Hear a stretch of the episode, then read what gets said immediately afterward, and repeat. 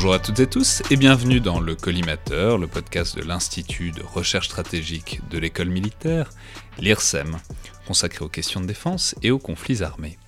Alors avant l'épisode d'aujourd'hui, j'ai le plaisir de recevoir à nouveau par téléphone euh, Joseph Enrotin, le rédacteur en chef de notre partenaire DSI, pour parler du nouveau numéro de DSI, donc numéro 152 de mars-avril 2021 avec euh, un grand dossier qui est tout à fait dans le thème de l'émission d'aujourd'hui sur euh, le Royaume-Uni et la coopération après le Brexit, mais du coup on va laisser ça peut-être un peu de côté pour aujourd'hui, et parler euh, d'un certain nombre d'autres thèmes, Joseph. Alors, notamment, je, constate, et je voudrais commencer par parler de ce qui, ce qui ouvre le numéro, en fait, c'est-à-dire un retour sur un thème, un dossier dont on a parlé peut-être trop peu souvent, ou en tout cas de trop loin euh, ces derniers mois, c'est la guerre au Tigré, donc entre euh, l'Éthiopie, hein, le gouvernement éthiopien et euh, le, régime, disons, les forces, le Front populaire de libération du Tigré. Alors, il y a d'abord une très très très belle carte dans, ce numéro 152. Il faut rappeler que vous êtes en partenariat avec un magazine qui est cousin, qui est, qui est Carto, qui vous permet d'avoir donc des illustrations tout à fait remarquables. Alors dites-nous peut-être euh, les principaux enseignements euh, de ce conflit, euh, donc en conflit de fin 2020, début 2021, et ce que, disons, les renseignements stratégiques qu'on peut en tirer. Alors bonjour, oui effectivement sur la sur la question du, Tigré, en fait le, les, enseignements stratégiques se, déroulent à différents à différents niveaux. Hein, la, la, la, polysémie du terme stratégique joue, joue, son, joue son rôle. Alors, d'un point de vue stratégique, évidemment, euh, c'est l'importance dans les États euh, fédéraux euh, de se retrouver avec une répartition globale des, des, rôles et avec un équilibre global des, des forces politiques qui fait en sorte que les équilibres finissent par être respectés parce que finalement la clé euh, de compréhension de, des opérations anti-gré, c'est le fait de se retrouver avec euh, un parti politique qui, par jeu de fusion, euh, fusion-acquisition entre guillemets successives, finit par se retrouver dominant, hégémonique sur la sur la scène politique de, de l'Éthiopie en l'occurrence, au risque finalement de minoriser de manière complètement excessive un autre acteur, et en l'occurrence euh, les composantes euh, tigréennes finalement du système politique euh, éthiopien. Alors ça, c'est l'enseignement au niveau, au niveau stratégique, l'importance de l'équilibre des forces finalement, c'est la projection, on va dire, en politique intérieure du réalisme tel qu'on le reçoit en, en relation internationale et tel qu'on le comprend en relation internationale. D'autre part, derrière la, question du Tigré, on retrouve finalement euh, ce, ce, vieux paradoxe, cette fois-ci au plan de la stratégie militaire opérationnelle, euh, ce vieux paradoxe qui fait que on peut utiliser des forces classiques, conventionnelles, euh, dans une attaque de grand style, en l'occurrence la, la, remontée des forces éthiopiennes vers Makele, et donc vers en fait la capitale des, des, des, Tigréens. Mais au final, une fois que l'on a atteint cette, cette capitale, une fois que l'on est censé avoir atteint ses objectifs, que fait-on? Et là, on se retrouve à nouveau dans cette dialectique entre d'une part les opérations militaires euh, conventionnelles et puis d'autre part le démarrage d'opérations de guérilla et donc derrière cela de contre-guérilla slash de contre-insurrection euh, qui reste à mener.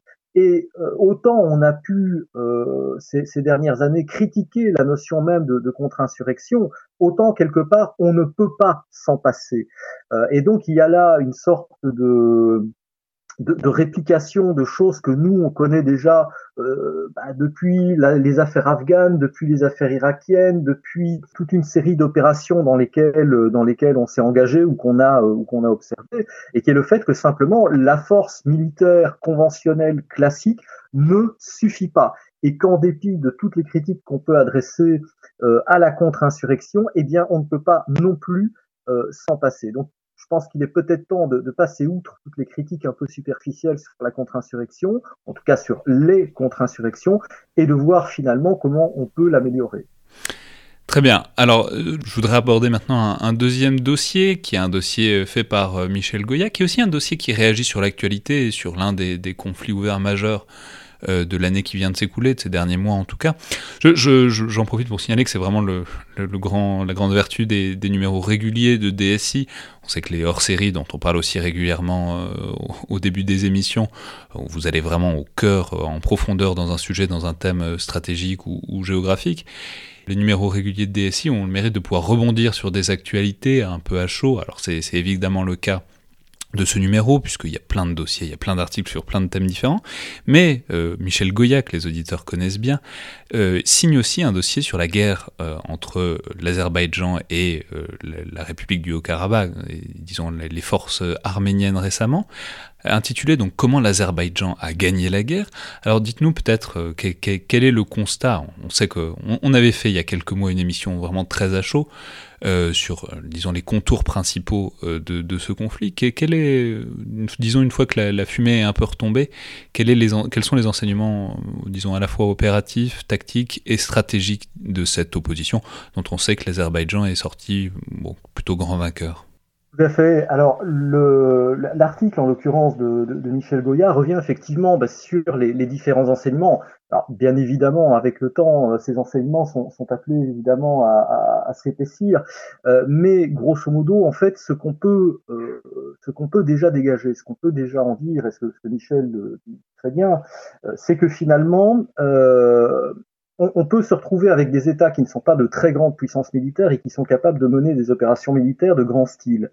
Et non seulement de grand style, mais en plus innovantes d'un point de vue euh, opératif et d'un point de vue euh, et d'un point de vue tactique. Et en l'occurrence, évidemment, Michel revient sur la, question du complexe reconnaissance frappe, hein, donc la, terminologie russe, et qui est une terminologie en l'occurrence très euh, très très pertinente, euh, utilisée par les par les Azerbaïdjanais. Alors c'est évidemment le, couplage finalement entre les, les systèmes de drones euh, et puis ensuite la capacité à aller euh, exploiter l'information recueillie par ces drones pour ensuite utiliser d'autres drones suicides, cette fois-ci euh, sur les, les, lignes arméniennes, Artsakiot en, en l'occurrence, mais aussi, et, et, là en l'occurrence, l'article de, de, de est vraiment très très intéressant, de revenir en fait sur les feux dans la profondeur. C'est-à-dire que quand on parle de drones, on a beaucoup parlé avec l'Azerbaïdjan de, de leurs drones kamikazes, de leurs drones suicides, leur munitions rôdeuses. Euh, en l'occurrence, il y, y a, quand même un autre aspect euh, des opérations qui consiste en fait à vraiment frapper dans la profondeur du dispositif pour aller désorganiser euh, quelque part la, la, structure de force adverse. Donc là, on, on, est dans une logique un petit peu plus opérative. Hein, on rejoint les, les, les canons de la logique opérative bah, telle qu'on peut les retrouver classiquement chez les, chez les soviétiques, mais dans, chez des analystes comme Shimon Navet, hein, la, notion de Oudar, hein, choc systémique euh, imposé, euh, à, à l'adversaire. Ça, c'est un, un, premier aspect. Et l'autre aspect, évidemment, c'est que euh, du coup, bah, la, la, reprise finalement de, de l'Artsakh impose quelque part un timing, impose un tempo plutôt des, des, opérations qui finit par devenir favorable finalement aux, aux Azerbaïdjanais. Et donc, bah, finalement, la, derrière euh, cet, article-là, c'est que finalement les jeux ne sont jamais faits, euh, que si traditionnellement on considère la défensive comme étant une position de supériorité par rapport à un adversaire, voilà, parce qu'on tient le terrain et ça permet de fatiguer l'adversaire, cette défensive, elle peut aussi euh, se contourner. Et donc, in fine, bien quelque part, la victoire revient revient aux audacieux. Et puis, au-delà des audacieux, surtout à ceux qui sont capables d'innover, euh, et d'exploiter correctement le, potentiel de leur technologie. Très bien, bah alors ça permet euh, de, faire au passage la transition vers euh, un, autre article de ce numéro, qui est votre nouvelle rubrique qui s'appelle La question qui fait débat, où les, lecteurs, les auditeurs aussi, peuvent vous poser des questions euh, sur Twitter et auxquelles vous répondez euh, dans le numéro suivant de DSI. Et en l'occurrence, la question qui faisait débat, et qui fait évidemment connexion avec cette guerre de l'Artsakh, était la France doit-elle se doter au plus vite de drones suicides, donc de ces munitions rôdeuses qui ont, euh, dans une certaine mesure, fait leur preuve dans cette guerre? Alors, euh, bah, je laisse peut-être les auditeurs découvrir le détail, mais euh, dites-nous peut-être en, essence ce que vous en pensez, Joseph. Alors, ce que, ce j'en pense dans, dans l'essence, c'est que dans l'absolu, oui, ce serait bien, mais ce serait bien également que la France dispose d'une étoile noire. Euh, bon, voilà, nos, moyens étant par définition, euh, limités, évidemment, euh, les choix en matière technologique doivent être faits avec précaution. Et c'est d'autant plus le cas, alors sans, sans déflorer l'intégralité de, de, de l'article, mais c'est d'autant plus le cas qu'on ne peut pas penser en fait ces munitions rôdeuses en dehors d'un environnement qui est un environnement euh, techniquement maîtrisable, hein, qui est tout à fait à la portée de, de, nos industriels, mais qui dans le même temps est un environnement coûteux. Donc là, on en revient à nouveau à ces questions de, l'allocation des, euh, des, des, ressources, simplement parce qu'il n'y a pas de munitions rôdeuses sans, à côté de cela, euh, des moyens d'exploitation du renseignement et surtout des moyens de guerre électronique. Euh, on a bien vu dans, le cas de l'Artsakh en l'occurrence que euh, les Arméniens ont été capables euh, de disposer de systèmes de brouillage des, des communications de brouillage en fait des drones et des munitions rôdeuses. Seulement, euh, les euh, Azerbaïdjanais de leur côté avaient anticipé cela également, ont été capables de frapper à un moment donné ces moyens de, de guerre électronique et surtout de développer leurs propres moyens de protection électronique, si vous voulez, euh, des, de, de, leurs munitions rôdeuses. Donc là, avoir la munition rôdeuse en tant que telle, c'est bien, mais ce n'est pas tout. pour qu'elle puisse être effectivement utilisée sans, sans aucun souci, il faut tout un environnement de, de guerre électronique on sait que c'est un domaine sur lequel, dans l'absolu, techniquement, on n'est pas mauvais, mais euh, sur lequel, d'un point de vue de stratégie des moyens, on a désinvesti ces dernières années, euh, où on était beaucoup plus dans une logique finalement au niveau de l'armée de terre, euh, d'écoute des, des systèmes électroniques adverses et pas tellement d'attaque électronique. Or, justement, utiliser euh, des systèmes de munitions rôdeuses imposent aussi des capacités d'attaque électronique qu'on n'a pas. Donc mieux vaut peut-être prendre un peu de recul, réfléchir finalement à toute l'architecture euh, de guerre électronique que l'on veut euh, développer pour ensuite optimiser cela au meilleur coût, parce qu'encore une fois, les moyens ne sont pas, les, ambitions peuvent être extensibles, mais les moyens malheureusement ne le, ne le sont pas. Et mieux vaut réfléchir à deux fois. On a le temps, de toute manière, euh, pas mal d'États vont s'intéresser à cette question-là. Mieux vaut être non pas les numéros 1, mais les numéros 2, de manière ensuite euh, à pouvoir se placer euh, dans la roue, examiner les leçons, et puis ben, ensuite tenter de tirer le meilleur parti des, des choses. Très bien, eh ben merci beaucoup Joseph. Donc je rappelle ce numéro 152 DSI qui est dès à présent en kiosque, enfin, là où ils sont encore ouverts. Merci beaucoup et puis à très vite. Merci à vous.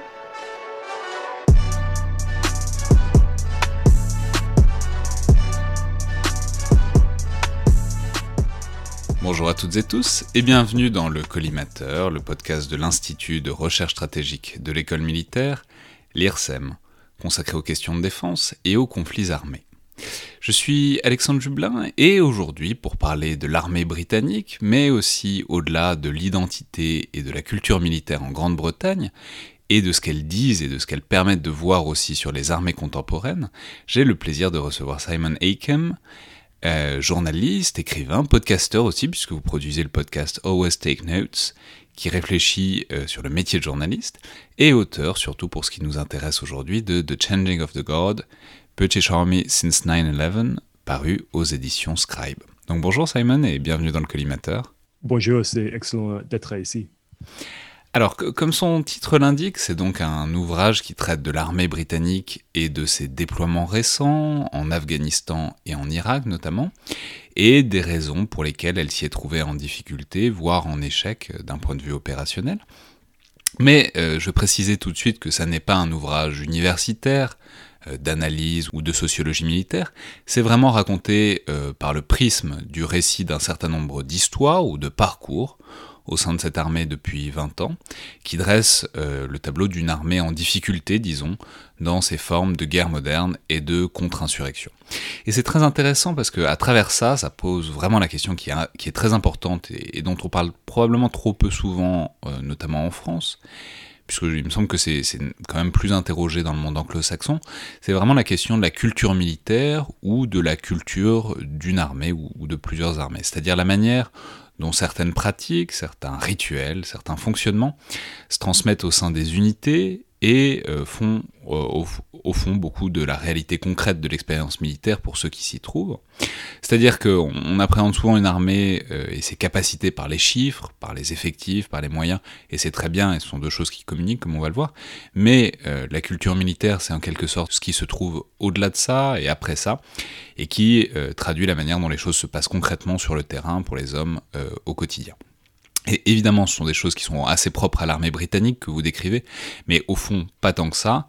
Et euh, cette description invite évidemment à se poser des questions sur d'autres armées, voire euh, sur le fait militaire en général euh, aujourd'hui. Alors pour commencer, il me semble qu'il faut peut-être revenir sur la genèse de cette enquête et de ce livre, parce que ça n'est pas tout à fait neutre au sens où euh, vous avez évidemment un point de vue de journaliste, mais vous n'avez pas un point de vue totalement extérieur par rapport à l'institution militaire, puisque vous avez passé euh, un an dans l'armée britannique en, sortant du lycée, c'est bien ça? Oui, exactement, c'est ça.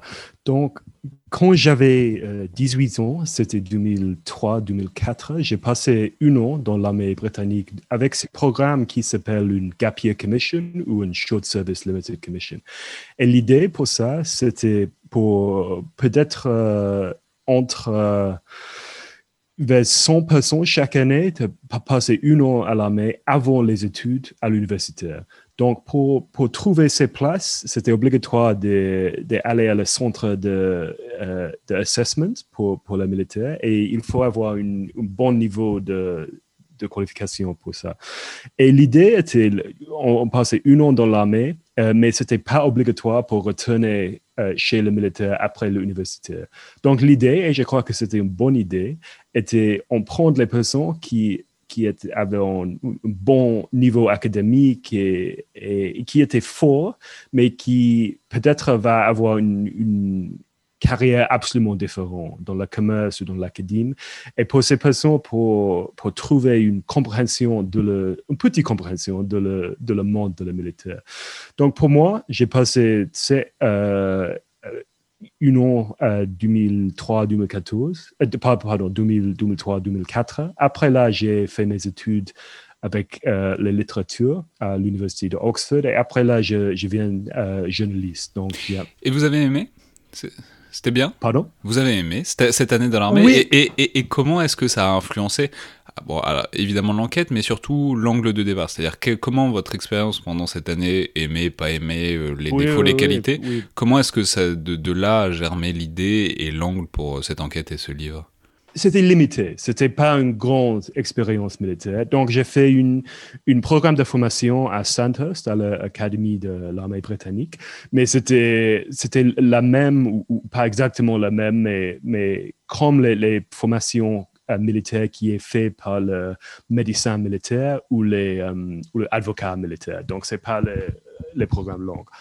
Et après là, on était placé dans une un régiment et on passe entre, euh, je crois, c'était 4 et 18 mois dans une, une euh, régiment, mais c'était interdit pour aller sur le déploiement euh, à l'étranger parce qu'on manque la, formation. Oui, mais quand même, il y a une ambiance, il y a, y, y a, une institution, il y a des activités. Ça vous a plu? Oui, et c'était fascinant parce que c'était immédiatement après l'invasion d'Irak. Donc, je suis allé à, à Sandhurst septembre 2003. Et donc, l'invasion était mal. Et j'étais, euh, originalement, je crois que je vais aller à l'artillerie parce que c'était bien organisé pour prendre le gap year officers. Mais à le, à le dernier moment, j'ai changé euh, la direction et je suis allé à la, à la cavalerie, au régiment de, euh, euh, de chars. On dit chars pour tank le, de chars. Ouais. Et c'était un régiment qui s'appelle le Royal Scots Dragoon Guards. Il était basé en Allemagne et à cette époque, presque une demi de l'armée militaire était en, euh, en allemande un legacy de euh, la guerre froide. Et ils alors on peut, on peut, dire, on peut dire que du coup, on voit aussi assez bien comment ça se connecte à votre enquête, puisque toute la première partie, en tout cas, se, se concentre sur ces Scots de Dragon God, et, sur l'entraînement, notamment en Allemagne. Mais on, va y revenir forcément. Mais alors, peut-être pour rentrer euh, peut-être un peu plus euh, dans le sujet, il faut peut-être, alors avant d'entrer proprement dans la culture de l'armée britannique de l'intérieur, faut peut-être dire un mot de son identité. Alors, euh, évidemment, elle n'est pas totalement étrangère aux auditeurs, puisque c'est évidemment une armée voisine et alliée avec laquelle la France a coopéré et coopère largement, notamment ça a été le cas en Afghanistan. Mais quand même, il faut probablement dresser un peu le portrait de la manière dont cette armée se représente, s'imagine, c'est-à-dire l'importance d'un certain nombre de mythes qui apparaissent de manière évidente dans le livre, comme la guerre des Malouines en 1982, qui est la grande victoire récente mm. clairement de l'armée britannique, et puis euh, surtout euh, la manière dont il pense le rôle et les dimensions de l'armée britannique. Alors je vais vous laisser développer, mais je crois que l'idée et le, le, le, catchphrase en quelque sorte, c'est Best Little Army in the World, la meilleure petite armée du monde le monde. Oui, et c'est une bonne question. Et je crois que ces questions de la culture militaire, l'identité est, très important. Donc, pour expliquer un peu, comme tu as dit, que depuis 20 ans, vers, vers l'année 2000, l'armée britannique était la fin d'une période de, succès. Donc, euh, on dit Falklands, Malvinas, la première guerre euh, dans, dans euh, le, Golfe, euh, Bosnia. Et, et l'armée britannique a, sa idée que nous étions pas grandes, pas grandes comme les Américains, mais des experts. Et particulièrement parce que nous avons ces expériences au euh, Northern Ireland, au nord de, l'Irlande, pour 30 ans. On a fait du combat contre les, terroristes là-bas. Et l'armée croit que, oui, nous étions des vrais experts. Mais je crois qu'il y a une autre chose qui est intéressante, que, que je crois que le Royaume-Uni, c'est presque unique dans l'Europe euh, euh, d'Ouest qu'on a passé le XXe euh, siècle sans une invasion et sans une euh, catastrophe militaire. Par exemple, si pour l'Allemagne, il avait l'expérience deux fois à 19 18 et à, 45. Pour la France, il avait l'expérience de l'occupation. Pour, pour, les Espagnols, il avait une guerre civile. Et dans chaque cas, c'était différent. Mais après une expérience comme là, il faut euh, reconstituer l'identité d'un pays et l'identité de la, puissance. Et pour nous, on a oublié la phrase classique qu'on a oublié une, empire et on manque un, rôle. Mais si, si on regarde euh, la deuxième partie de XXe siècle pour l'Angleterre, on commence comme une, vraie, euh, une de la pays les plus puissantes du monde. On et euh, 56, la crise de Suez. Et après là, on a oublié le, territoire, mais on n'a pas, on n'était pas forcé de, confronter qu'est-ce que s'est passé. Et je crois l'armée britannique, c'est intéressant parce que c'est une connexion entre la, euh, la Britannique qui était, oui, très, très puissant et le, le moderne euh, euh, paix. Et c'est pour sa raison, c'est très intéressant. Et je crois que qu'est-ce que ça passe en Irak et plus tard en Afghanistan et que ces, identités, ces sens très très forts euh, arrivent dans un environnement absolument étrange et, la vérité était sur le terrain. C'était difficile. Ouais, alors on va peut-être dire aussi euh, un mot. Donc il y, a cette première identité qui est armée d'experts, armée de spécialités, où on comprend aussi que l'expérience de l'Irlande du Nord a du sens aussi parce que c'est gérer des relations avec la population civile, gérer une occupation ou en tout cas des relations entre des militaires qui patrouillent au milieu de civils. Et bon, avec plus ou moins de succès, on le sait, en Irlande du Nord, euh, mais euh, bon, quand même, c'est une expérience opérationnelle. Il faut peut-être dire un, un, deuxième mot, parce que vous y avez fait référence, c'est évidemment, ça se comprend aussi face à l'autre superpuissance qui a en quelque sorte pris le relais euh, de la France et de la Grande-Bretagne en tant qu'empire, euh, en tant que puissance militaire majeure, qui sont les États-Unis. Et clairement, on va en reparler forcément parce que ça se voit dans, sur ces deux théâtres que sont l'Afghanistan et l'Irak, mais il y a l'idée que l'armée britannique, c'est précisément pas l'armée américaine, euh, pour le meilleur et pour le pire en quelque sorte. Oui, je crois que c'est vrai. Et je crois que vers 2003, l'identité de l'armée britannique était vraiment que nous ne sommes pas les Américains. C'était une... Euh, on dit en anglais, un binary. Il était deux choix, être américain et pas être américain.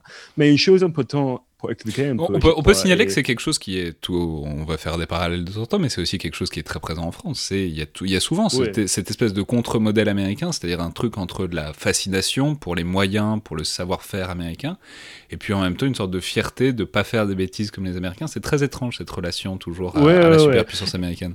Et je crois en plus c'est c'est un syndrome d'un petit frère en plus parce que si on parle avec les, la militaire américain, euh, on découvre que pour les Américains, les, pays européens, ils sont importants, mais ils ne sont pas importants comme les Américains sont pour nous. Donc, ce n'est pas, euh, euh, pas equal, la relation entre les deux. Mais je crois que, qu'est-ce que c'est C'est important que dit que les Américains, les différences, je crois, entre les deux, n'étaient pas que les Américains ont toute l'idée et le, l'armée britannique était vieux et, et pas, euh, pas bien dans sa rôle. Mais je crois que la différence, c'était la capacité de changer et de changer quand les conditions sur le terrain changeaient.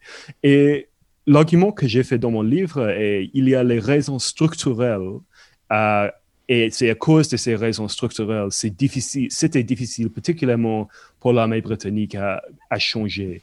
Euh, peut-être les, les priorités là étaient le, euh, les rotations de les, de les troupes et le, le étaient très très vite, euh, six mois en, en, Irak et Afghanistan. Mais, mais c'était compliqué parce que c'était six mois pour chaque brigade, mais dans chaque brigade, il y avait un autre système de rotation euh, pour, les, pour les commandants.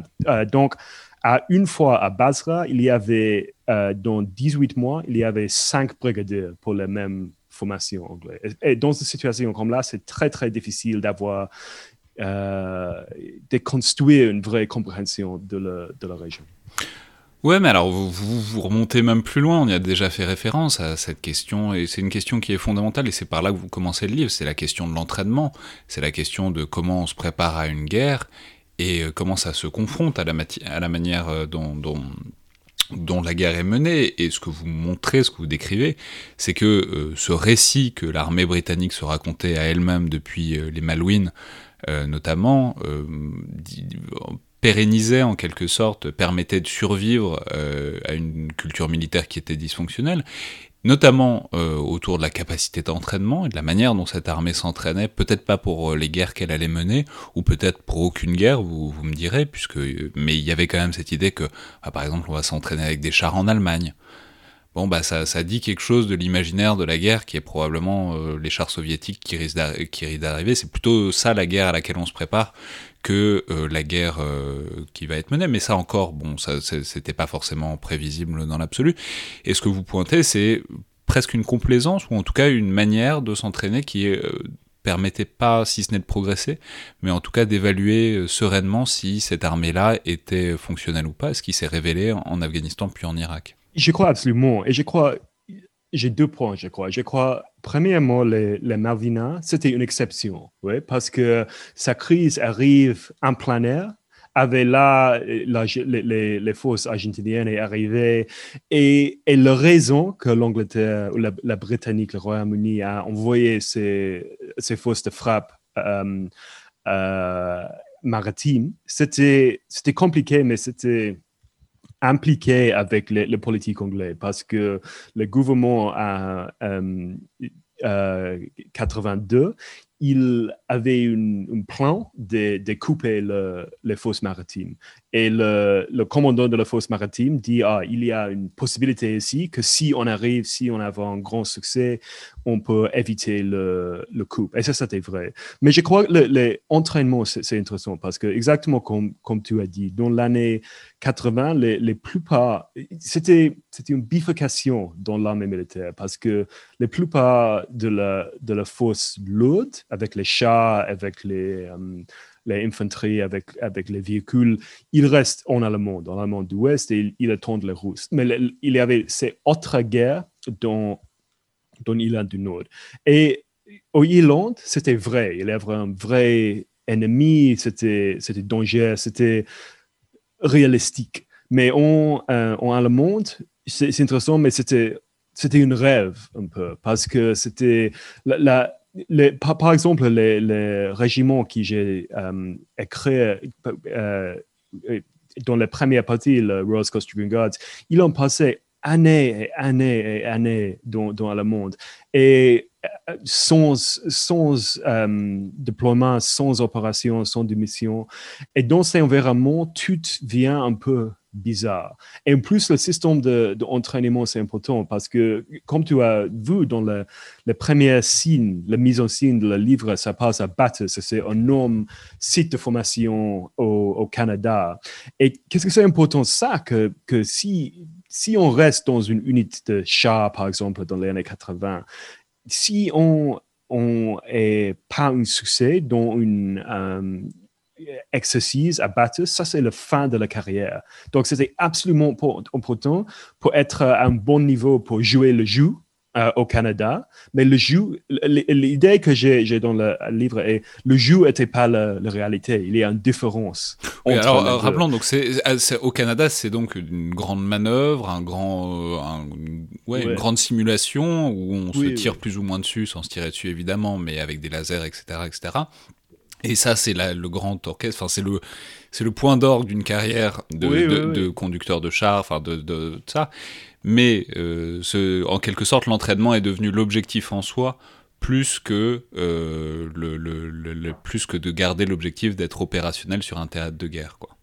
Et je crois le, le, le, cas français est intéressant et, et, tu connais plus de moi sur ces sujets, mais je crois peut-être pour, pour les Français, l'équivalent de l'expérience Ilan du Nord, c'était en Afrique, non? Parce que la militaire français a fait de, beaucoup d'interventions entre le, fin de la période de le colonisme. C'était quoi? C'était presque oui, tout à fait, mais à, ce, à, ceci près que. Mais alors, on va en reparler, mais à ceci près que le, le, les compétences qui ont été acquises en Algérie, notamment parce qu'il y avait beaucoup d'appelés, donc euh, il, y avait, euh, il y avait le contingent, c'était pour plein de raisons, c'était euh, c'était forcément différent, et l'armée française s'est aussi un peu construite en opposition à ça, dans une certaine mesure, pour la suite.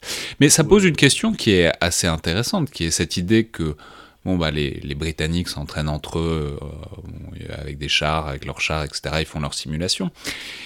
Et euh, qu'il y a le révélateur de l'invasion, mais ça pose la, question qui est très réelle, c'est ce qu'on a parfois appelé le brouillard de la paix, euh, en référence enfin par opposition au brouillard de la guerre, Fog of War de, de, de Clausewitz. C'est-à-dire c'est l'idée que tant qu'on n'est pas en opération, c'est difficile de savoir ce qu'on vaut vraiment opérationnellement tant qu'on n'est pas projeté dans une guerre contre-insurrectionnelle, c'est difficile de savoir ce qu'on vaut en contre-insurrection. Euh, tant, tant, que les Russes n'arrivent pas, ils n'arrivent pas. Euh, donc c'est, voilà, c'est difficile même d'un point de vue d'organisation, d'avoir euh, l'exigence pour déterminer ce qui est vraiment une réussite et un échec à l'entraînement. quoi.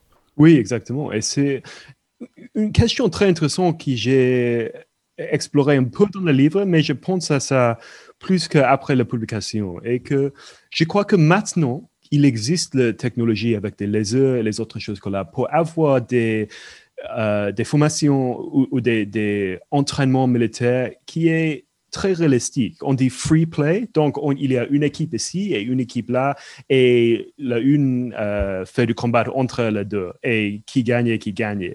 Et, mais je crois que pour, le système militaire, ça c'est euh, dangereux, a, il y avoir de peur de ces systèmes, parce que si on fait ça, ah, peut-être la personne qui on croit va gagner, pas, gagner, c'est pas, c'est pas c'est chaos, simple, c'est pas prédictible. Et il y a une, question très intéressante dans le cas américain ici. Et je ne connais pas les, les situations exactement, mais je crois qu'après la guerre de Vietnam, qui était le nadir de l'expérience de militaire américain, ils ont fondé ces nouveaux centres d'entraînement à, Californie, à la NTC en plus. Et je crois que les, les exercices qu'ils ont fait, c'était le vrai free play, que c'était organisé avec des lasers et on ne décidait on pas qu'est-ce que s'est passé.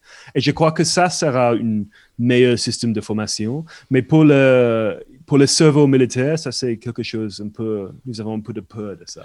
Mais c'est très intéressant parce que on a reçu il y a, il y a quelques mois le, le chef d'état-major de l'armée de terre, donc le général Burkhardt, qui disait à un moment qu'une des grandes forces de l'armée française, c'était d'être déployée en permanence depuis au moins 20 ans. Euh, en permanence, l'armée de terre était engagée sur des terrains extérieurs.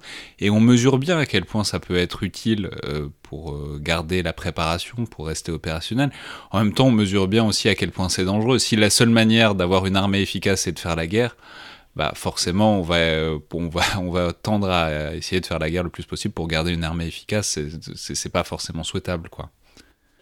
Je, crois que les, les, situations en France, c'est très intéressant en plus. Et, je demande à toi, parce que pour nous et pour l'armée britannique, les, il y a un, fétichisme, je crois que c'est pas le mot, avec, euh, euh, le 20e siècle, avec la Deuxième Guerre mondiale, un peu avec la Première, mais particulièrement avec les, euh, la Deuxième Guerre mondiale. Et on dit on a gagné, et ça, c'est pas vrai à cause des Américains et les Russes. Mais, j'intéresse beaucoup pour, pour l'armée française, qu'est-ce que c'était peut-être euh, depuis 20 ans et maintenant Qu'est-ce que c'est la mythologie? Je crois qu'il y a ces, euh, ces filatures de l'Algérie, il y a l'expérience en Afrique, mais, mais pour, pour nous, on, pour nous, la, Deuxième Guerre mondiale reste sur, sur le premier niveau. Et je crois en plus, il y a ces différence très intéressante parce que Bocard, il est un ancien officier de la Légion étrange, non? Il vient de, de ce contexte professionnel.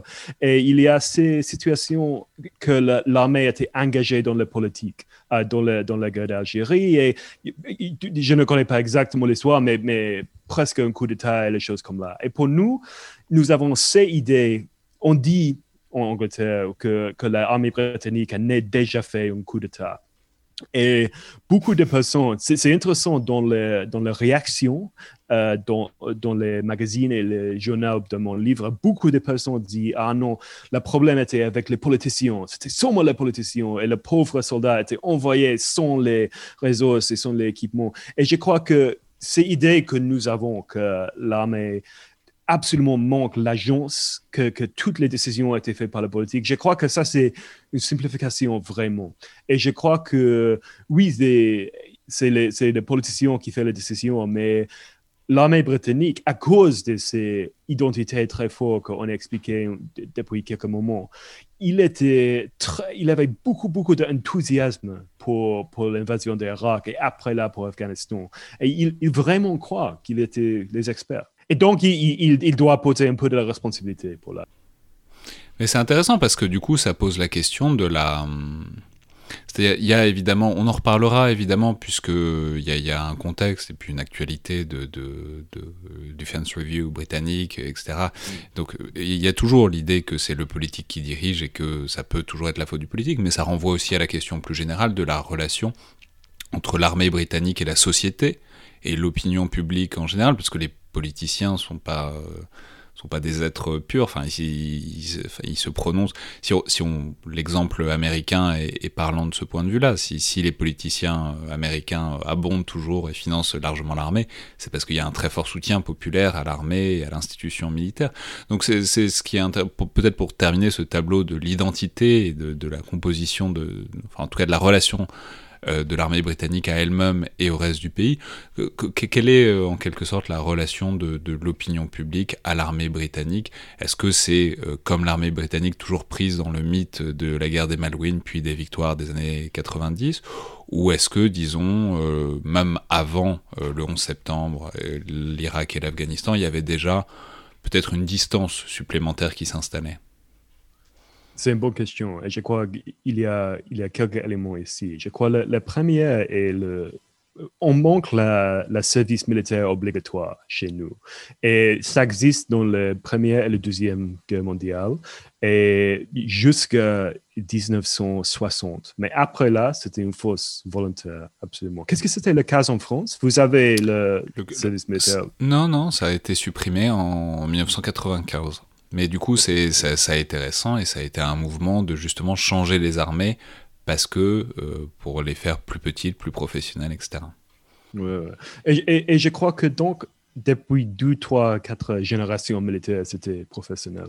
Et ça, l'armée est séparée traditionnellement, les, les, les, les, personnes dans l'armée viennent de le, deux extrêmes de la société. Donc, les, euh, les officiers viennent de le niveau très élevé, de, pas l'aristocratie, mais un peu comme là, et les soldats viennent de, de euh, plus bas. Et ça, c'est pas la vérité maintenant, mais c'était une séparation. Et, et le, le rôle de la classe sociale, c'est important avec ça. Pour moi, je crois que la classe sociale est le, comment on dit, original sin? Je ne connais pas le... Le, péché originel.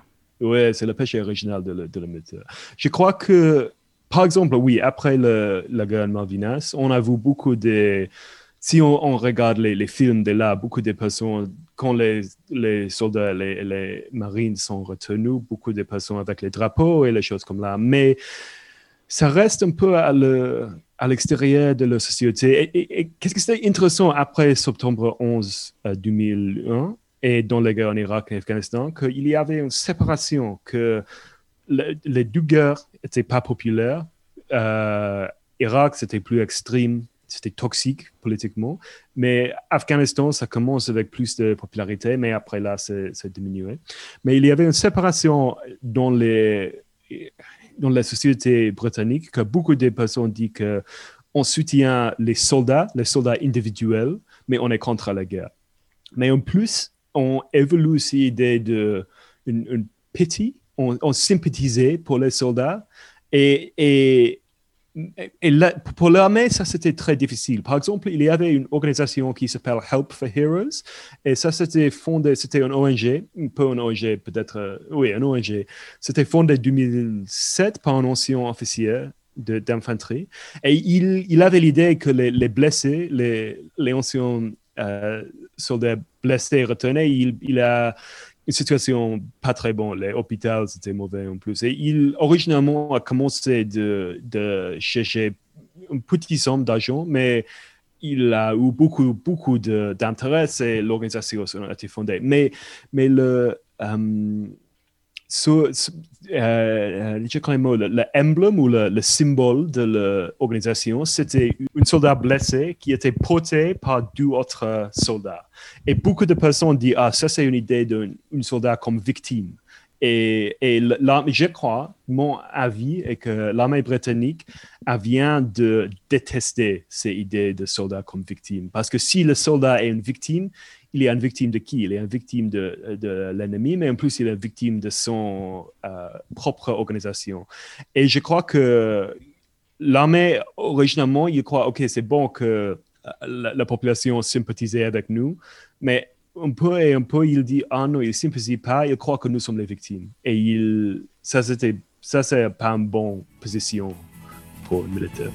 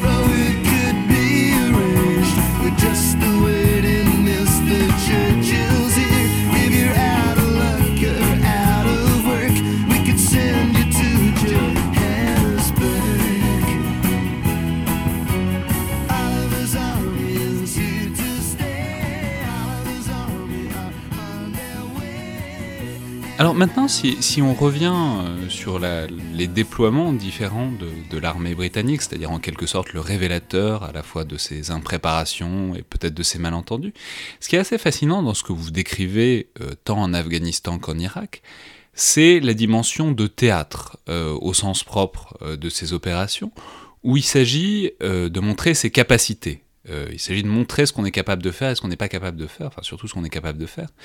Ce que je veux dire, c'est qu'il il apparaît assez clairement que d'un point de vue euh, de, la, supériorité militaire, ça va être relativement aisé pour les Britanniques, euh, dans un cas comme dans l'autre, pour ce qui s'agit de la phase d'opération initiale, des conquêtes ou des invasions. Vous écrivez au sujet de l'Irak en particulier. It is clear that in technological terms, it is car versus bicycle. Donc en termes technologiques, c'est la voiture contre la bicyclette pour ce qui concerne les combats contre l'armée irakienne. Même si d'ailleurs on peut rappeler, vous le rappelez, que on avait beaucoup euh, peur euh, sur le papier de la garde de Saddam, etc., et que finalement ça n'a pas donné grand-chose. Et donc, il apparaît assez, facilement que, enfin en tout cas assez rapidement, que la partie qui est allouée aux, Britanniques, donc notamment euh, la, région la conquête, puis la gestion de la région de Bassora, qui est le grand port irakien, va être assez facilement menée, ce sera plus compliqué ensuite sur la durée. Mais du coup, euh, l'enjeu, c'est de montrer euh, sa force et ses capacités, euh, notamment à l'allié américain. Donc, est-ce que vous pourriez décrire en quelque sorte ce, jeu, ce théâtre, en tout cas cette relation, qui fait que, en fait, paradoxalement, la relation importante dans cette invasion, dans cette démonstration militaire, ça va être moins face à l'ennemi, dont, il est clair qu'on va, qu'on va s'en imposer face à lui, qu'à l'allié? Oui, oui, c'est intéressant parce que les Anglais sont, sont, arrivés au sud de l'Irak euh, le printemps de 2003. Et une euh, chose intéressante que je trouve dans mes recherches est qu'il y avait un grand euh, problème avec les, les réparations de les, de les, véhicules blindés, donc avec les chats et les autres. Et parce qu'il manque les, les morceaux qu'il a besoin pour, faire la réparation, les, pièces distances max. par exemple, le, le filtre et le, les choses qui L'armée britannique utilise ces, euh, ces métriques qui s'appellent le track mile. Et donc, ça, c'est le, c'est combien de, de, kilomètres sur les. Euh, euh, comment on dit track, armored vehicle avec tracks ou... les chenilles. Oui, c'est combien de kilomètres c'est possible à aller sans réparation? Pour, pour les régiments britanniques, c'était 95 euh, kilomètres, c'était les maximales. Donc, Basra, c'était la limite de la distance qui était possible. oui, parce qu'on peut rappeler que l'invasion se fait par le Koweït, ils ne peuvent pas passer par la Turquie, donc ça... ça, ça oui, oui, oui. Originalement, l'idée était par la, Mais du coup, les bateaux arrivent par le Koweït, et 95 km, c'est le rayon maximal. En faisant venir des chars du Koweït, on ne peut pas aller tellement plus loin dans le territoire irakien, quoi.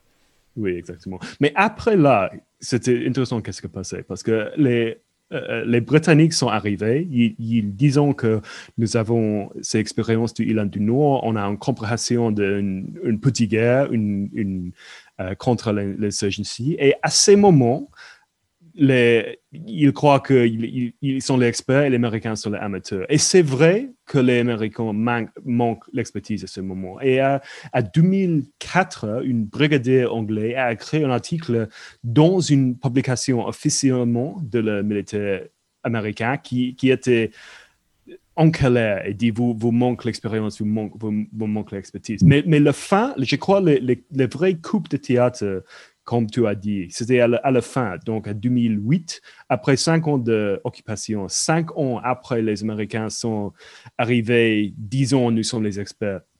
Et à ce moment, parce que c'était absolument euh, toxique dans, le monde politique euh, à Londres, les priorités étaient tout le monde de diminuer le, euh, combien de, soldats sont là, diminuer, diminuer, diminuer. Et ça, c'était OK jusqu'à la fin de 2006, parce que les Américains en plus disent que nous sommes fins avec ça. Mais après là, quand le euh, président Bush a introduit le surge et il a envoyé les autres unités, il y avait une grande euh, différence entre la stratégie britannique et la stratégie américaine. Et à, la fin, les, commandants euh, anglais, il a fait un accord, il dit c'était une, une, accommodation, une, une entente peut-être on dit, avec euh, la militia à Basra. L'idée était que la militia va stopper les, les, attaques sur les bases, avec les, avec les fusées sur les, sur les bases anglaises.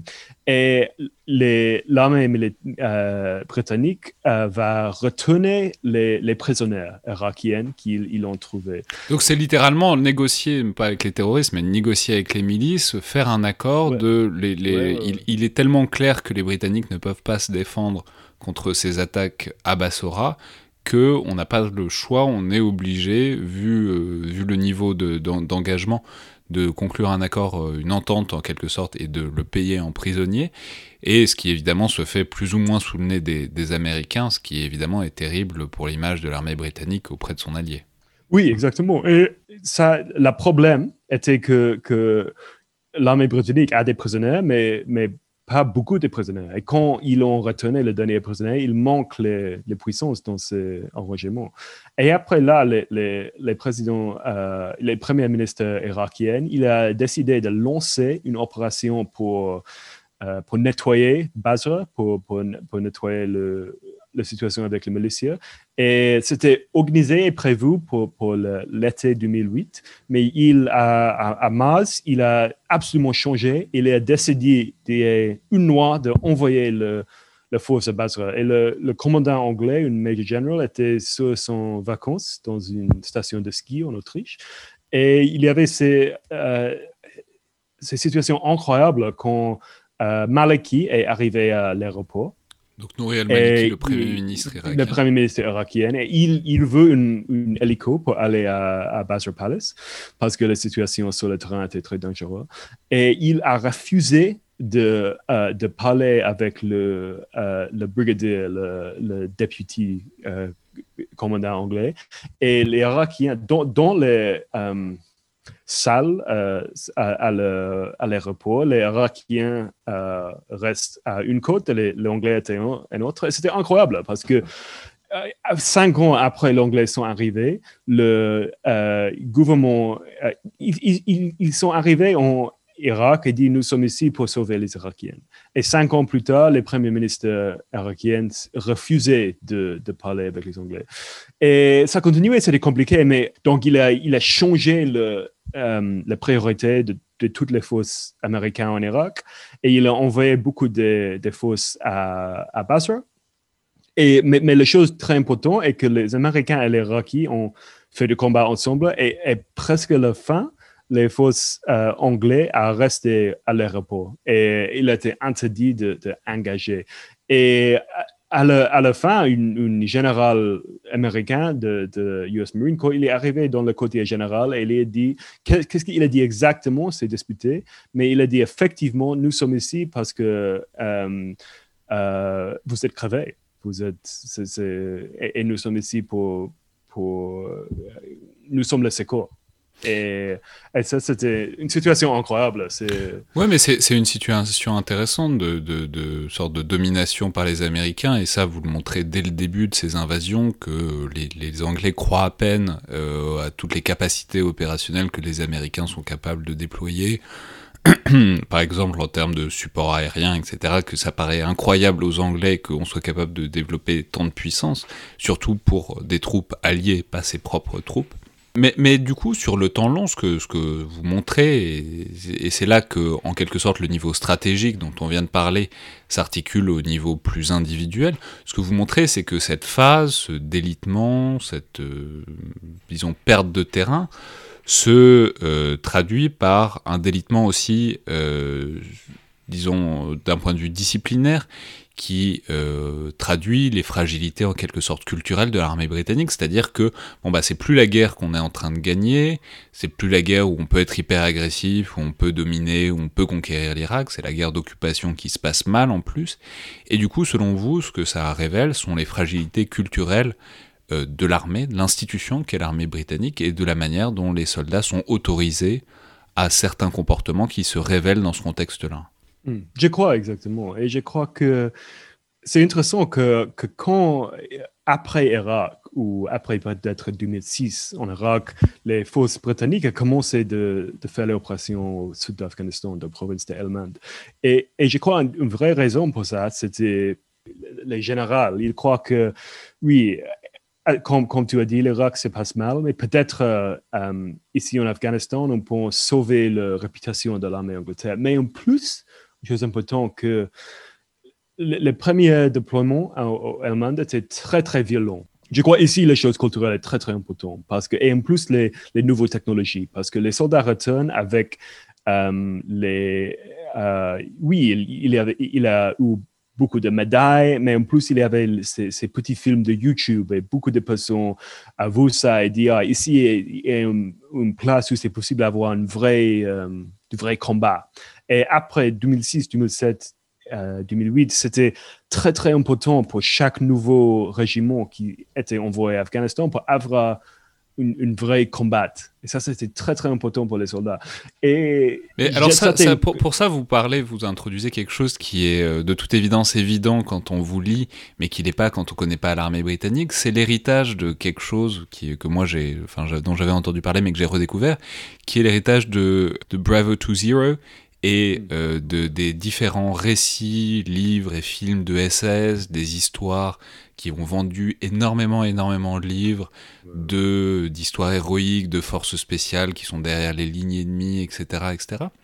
Donc vous dites que ça a une influence culturelle euh, déterminante sur beaucoup de soldats et que c'est en quelque sorte cette idée de que c'est ça le métier héroïque de militaire, c'est des opérations hyper agressives, vraiment des trucs de force spéciale, de commando, de parachutistes, etc., que c'est ça la guerre, bah forcément, si c'est ça la mentalité de toute une armée qui a pour tâche des occupations, des choses qui sont sur le temps très long, ou au contraire, il faut faire le minimum de victimes civiles, il faut plutôt gérer avec la population, forcément, on comprend que ça peut déclencher euh, un certain nombre de débordements et surtout une action inefficace, quoi. Mmh. Exactement. Et, mais ce n'était pas absolu. Et, dans la dernière section du de, livre, j'ai, j'ai exploré ces situations qui se passent avec Alexander Blackman. Donc, il y avait dans les Royal Marines. Euh, et c'était un grand scandale parce qu'il a tiré une, une combattant afghan blessé. Euh, et un autre soldat dans, dans le groupe, il avait une, caméra sur son, euh, son casque. Et après là, c'était découvert, il y avait un grand, grand procès, c'était un grand scandale. Mais, mais comme j'ai dit, le, nouvelle information que j'ai trouvé, que c'était après ces scandales, les autorités militaires disent que c'était seulement un cas d'un homme mal. Et c'était un homme, on dit chez nous, une, euh, une, euh, une pomme mauvaise. Mais ce n'était pas le cas. Et, comme je découvrais, l'approche de régiment de, de Blackman, 4-2 Commando, c'était absolument différent de l'approche de 4-5 Commando, qui était basée pratiquement dans le, dans le même espace. Par exemple, c'est-à-dire que d'une unité à l'autre, on pouvait avoir une unité qui avait une culture totalement toxique de cette culture de l'action commando, de il faut tirer le plus possible, euh, avec aussi ce que vous montrez très bien dans le livre, c'est l'idée que maintenant, vous en avez parlé un peu tout à l'heure, mais il y a des vidéos YouTube qui sont virales de d'images de, de, type en train de tirer et que c'est tout le monde veut faire ça. Donc il peut y avoir des, des, des commandos, des sections, des régiments même où ça c'est complètement partout, et en même temps d'autres qui sont au contraire bien mieux tenus et où il y a une mentalité bien plus tolérable, enfin bien plus saine en quelque sorte. Oui, et je crois qu'après 2009, il y avait un, vrai, effort et un grand effort par, par la commandanture de le militaire pour changer l'approche, pour avoir cette idée de, on dit courageous restraint et, pour, pour, faire le counterinsurgency et comme là. Mais c'était difficile parce que la mythologie de le, qui était créée dans le, le premier déploiement d'Afghanistan, c'était absolument différent. C'était une mythologie de, de vrai combat.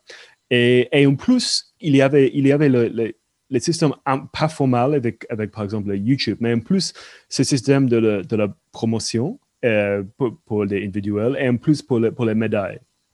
Et donc, et toutes les, les structures de l'institution poussaient pousser l'individuel dans ces directions très kinétiques. Il a essayé de changer ça, mais je crois que, que c'est intéressant de Blackman, et, oui, ça, ça dépend qu'est-ce que ça passe sur le terrain Ça dépend dans la plupart dans les, dans les deux personnalités de ces deux canaux différents. Et que, que dans une campagne, ces, deux unités peuvent prendre ces approches absolument différentes. Je trouve ça fascinant que sa situation évolue comme là.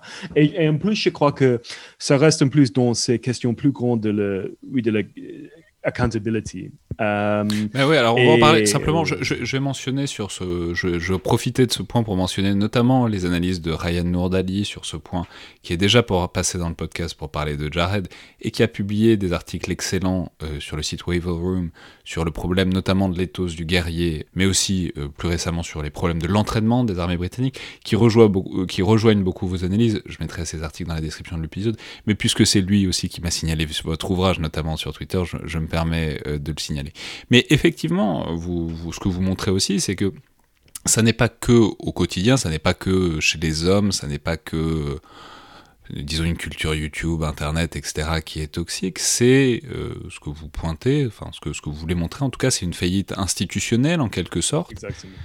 Parce qu'il y a cette problématique, alors notamment au sujet de l'affaire euh, Blackman, que, que, vous avez beaucoup détaillé alors là, mais aussi dans d'autres articles, euh, c'est l'idée que les, les, officiers qui sont dans ces régiments problématiques, etc., pas, pas que c'est que ce genre de choses n'a pas vraiment de conséquences et qu'en quelque sorte l'armée britannique échoue à demander euh, des comptes à ses officiers et surtout à en tirer des conséquences du point de vue de la carrière. C'est-à-dire qu'il peut y avoir un officier dans, dans une unité où dont les subordonnés ont un, comportement problématique, et qu'en quelque sorte, les officiers supérieurs ne sont pas tenus responsables, ce qui est pourtant euh, censé être le cas.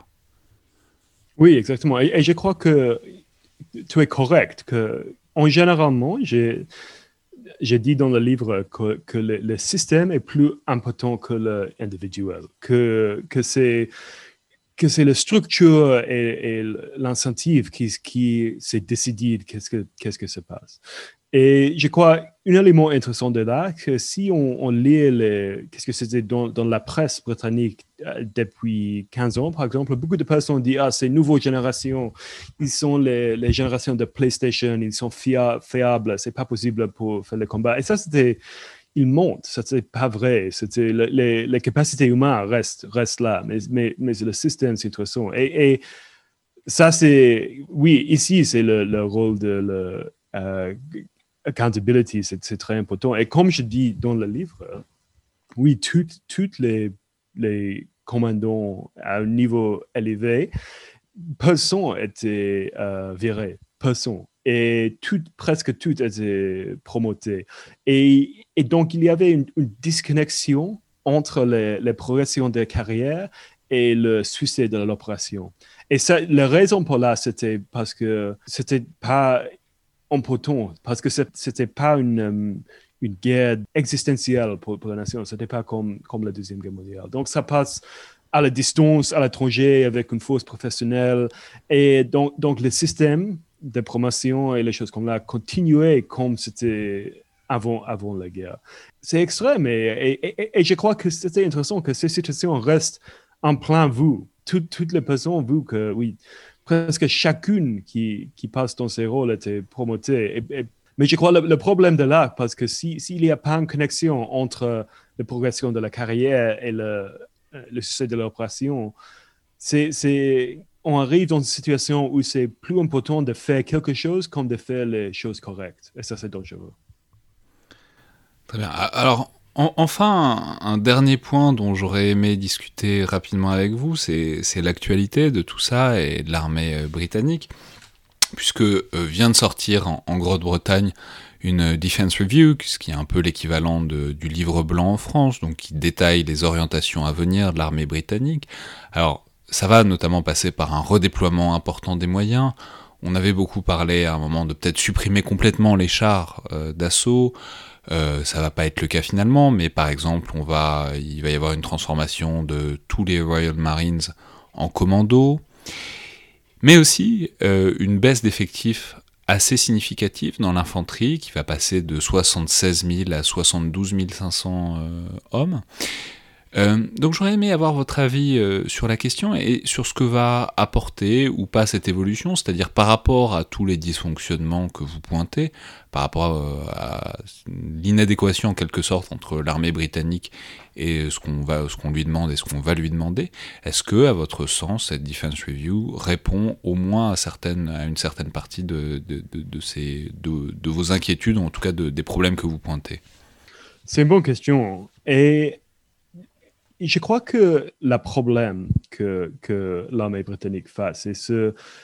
Ils, ne pouvons pas accepter qu'est-ce que s'était passé dans, les, deux guerres en Irak et Afghanistan. Et je crois que ça problème existe dans toutes les, choses de vie. C'est c'est pas le problème d'avoir un problème. Le problème est de ne pas accepter qu'est-ce qui s'est passé. Et par, par comparaison, par exemple, après Vietnam, euh, les forces américaines peuvent accepter que c'était, ils ont perdu et ils peuvent changer. Et, le problème aussi, c'est, c'est pas possible à ce moment de, d'accepter ça. Mais avec le Defense Review, c'est intéressant parce que une exercice comme là, c'est présenter à la public de, OK, qu'est-ce que c'est la destination? Qu'est-ce que c'est le, qu'est-ce qu'on va arriver avec quelle, sorte de force? Mais, mais dans les, les systèmes dans la bureaucratie militaire, je crois que, que le même dans tous les pays du monde, mais c'est, une guerre entre l'armée, l'armée de l'air et la marine à qui, à qui euh, pour l'argent. Ça, c'était, il y a une, une, somme de monnaie limitée qui, qui va avoir ça. Et il y a ces idées à ce moment que les, technologies nouvelles a, vraiment changé la nature de la guerre. Et on arrive avec les systèmes autonomiques et sont, sont les personnes. Et je crois que oui, probablement ça c'est le cas, mais, mais si on regarde euh, l'histoire à l'époque, c'est très, très difficile de, comprendre ce qui va passer. Il y a un, exemple intéressant chez nous dans l'année 50. L'année 57, il y avait une grande revue de défense qui était sur le ministre, je crois qu'il y avait le ministre Duncan Sands, et c'était à, ces moments quand les, les premiers euh, fusées euh, pour, pour, attaquer les, avions sont arrivés. Et ces reviews a dit que euh, à l'avenir, le pilote n'existe pas. Et après là, il y avait une grande réorganisation de l'industrie aéronautique chez nous. Il a changé les forces. Et c'était pas vrai. Donc, je crois que c'est obligatoire pour les militaires de, croire qu'est-ce que ça passe, qu'est-ce que ça arrive. Mais c'est très, très, très difficile. Mais notamment, ce qui est intéressant, c'est que vous pointez dans le livre, et vous en avez parlé d'ailleurs tout à l'heure au sujet de la guerre des Malouines aussi, c'est le fait que quand il y a ce genre de defense review, quand il y a ce genre de remaniement, il y a des grands... Enfin voilà, on dit qu'il faut, faire baisser par exemple la taille de l'armée de terre. Et ensuite, il y a un moment d'arbitrage. Et ce que vous pointez dans le livre, alors vous, l'avez dit pour la guerre des Malouines, mais ce que vous pointez dans le livre, c'est que notamment ça a été le cas euh, dans une certaine mesure en Afghanistan et en Irak, c'est-à-dire qu'il y a des unités qui voulaient se montrer, ou en tout cas qui voulaient montrer leur utilité pour survivre aux coupes budgétaires à venir, qui voulaient montrer qu'elles étaient complètement indispensables parce que bah, il y allait avoir des régiments ou des brigades qui allaient disparaître. Et que donc, parce que c'est cher. Oui, parce que c'est cher, mais que du coup, dans un certain sens, ce genre de defense review, de livre blanc, etc., ça peut produire des effets néfastes au sens où ça va inviter des commandants, des généraux, etc., à tenter des choses qui sont pas dans leur capacité ou à prétendre des choses ou en tout cas à avoir des actions qui sont pas totalement rationnelles par rapport euh, à leur capacité quand on les regarde froidement. Hmm. Je crois que oui, il y a une, phrase chez nous, je ne crois exactement la traduction en français, mais on dit technological determinism, de déterminisme. L'idée que parce que l'équipement militaire c'est cher et parce que le prix s'augmentait chaque année, chaque année, par exemple, le, prix d'un avion ou un char maintenant est beaucoup plus élevé comme, comme à l'époque pour, pour la même quantité parce que c'est cher et ça devient plus cher tout le temps, si on sait construire, on va utiliser. Parce que c'est, il y a trop d'argent et en plus il y a trop de personnes et trop de carrières qui étaient engagées dans le, dans le développement d'un produit. Donc par exemple, avec ces, ces nouveaux euh, bateaux, comment on dit aircraft carrier en français? Le bateau qui porte les, les porte-avions. oui, euh, les, les, le porte-avions, c'était cher et maintenant on, on voit ça à, la Pacifique parce que c'est obligatoire de trouver un rôle pour ça. Et ça, ça, ça écoute un peu cynique et, et ce n'est pas, pas absolument le rôle, mais, mais je crois que cette idée de si on construit une capacité ou une, une technologie, on va ça utiliser ça, c'est presque euh, inévitable que ça va passer. On regarde ça dans mon livre avec, à la, commencement de la guerre en Irak, que ces, ces nouvelles brigades euh, avec les parachutistes, 16 Air Assault Brigade, ça c'était fondé, à je crois, à la fin de le, dernier euh, siècle. Et parce que c'était nouveau, c'était le nouveau jeu, et c'était important d'utiliser ça. Et je crois que, oui, ça coûte un peu cynique, mais, mais ça c'est comme une, chose importante dans, les comportements d'une institution. Et c'est important de, comprendre de, comprendre ça. Mais en plus, oui, parce qu'on coupe et on coupe et on coupe la main, et maintenant, oui, ça reste avec quoi Avec 70. Euh, et une, question intéressante, et qu'est-ce que c'est le, limite? Si on va sous 50 000, par exemple, est-ce que c'est trop? Est-ce qu'après là, c'est difficile de retourner? Mais, je crois que, que dit il y a des personnes chez nous qui disent que l'armée de terre a, a perdre le Defense Review. Parce que oui, le Defense Review, c'est un petit guerre. C'est un petit guerre contre l'armée de l'air et l'armée de terre, la marine. Et, et je crois que ça, c'est pas vrai, mais c'est pas toute la vérité. Mais je crois, pour moi, le problème est, est une, il n'est pas dans une place où ils pouvons accepter qu'est-ce que s'était passé. Et parce que si on dit, si on est individuel et si on est institution, on dit, OK, ça, passe mal. OK, qu'est-ce qu'on peut faire maintenant pour éviter une répétition de cette situation Ça, c'est une, situation très, très... C'est difficile, mais c'est possible. Mais si on reste dans ces états de denial et dit, non, non, non, c'était OK, qu'est-ce que ça passe? C'est impossible d'avancer. Je crois que le problème n'est pas qu'une chose passe mal. Le problème n'est pas d'accepter que c'était difficile et, et, continuer. Et je crois que ça, c'était une, une vie anglaise, une vraie vie anglaise. Très bien. Merci beaucoup, donc Simon Aikem. Je rappelle donc cet ouvrage, The Changing of the God, The British Army since 9-11, euh, paru aux éditions Scribe. Merci beaucoup d'avoir fait ce podcast. Merci beaucoup de l'avoir fait en français aussi. Euh, c'était donc le Collimateur, le podcast de l'Institut de recherche stratégique de l'école militaire. Je vous rappelle que vos retours sont toujours les bienvenus par mail ou sur les réseaux sociaux de l'IRSEM, mais aussi euh, par les outils d'Apple Podcast ou de SoundCloud. Euh, notamment les notes et les commentaires qui aident à rendre visible et à diffuser le podcast, tout comme le fait que vous en parliez autour de vous. Merci à toutes et tous, et à la prochaine fois.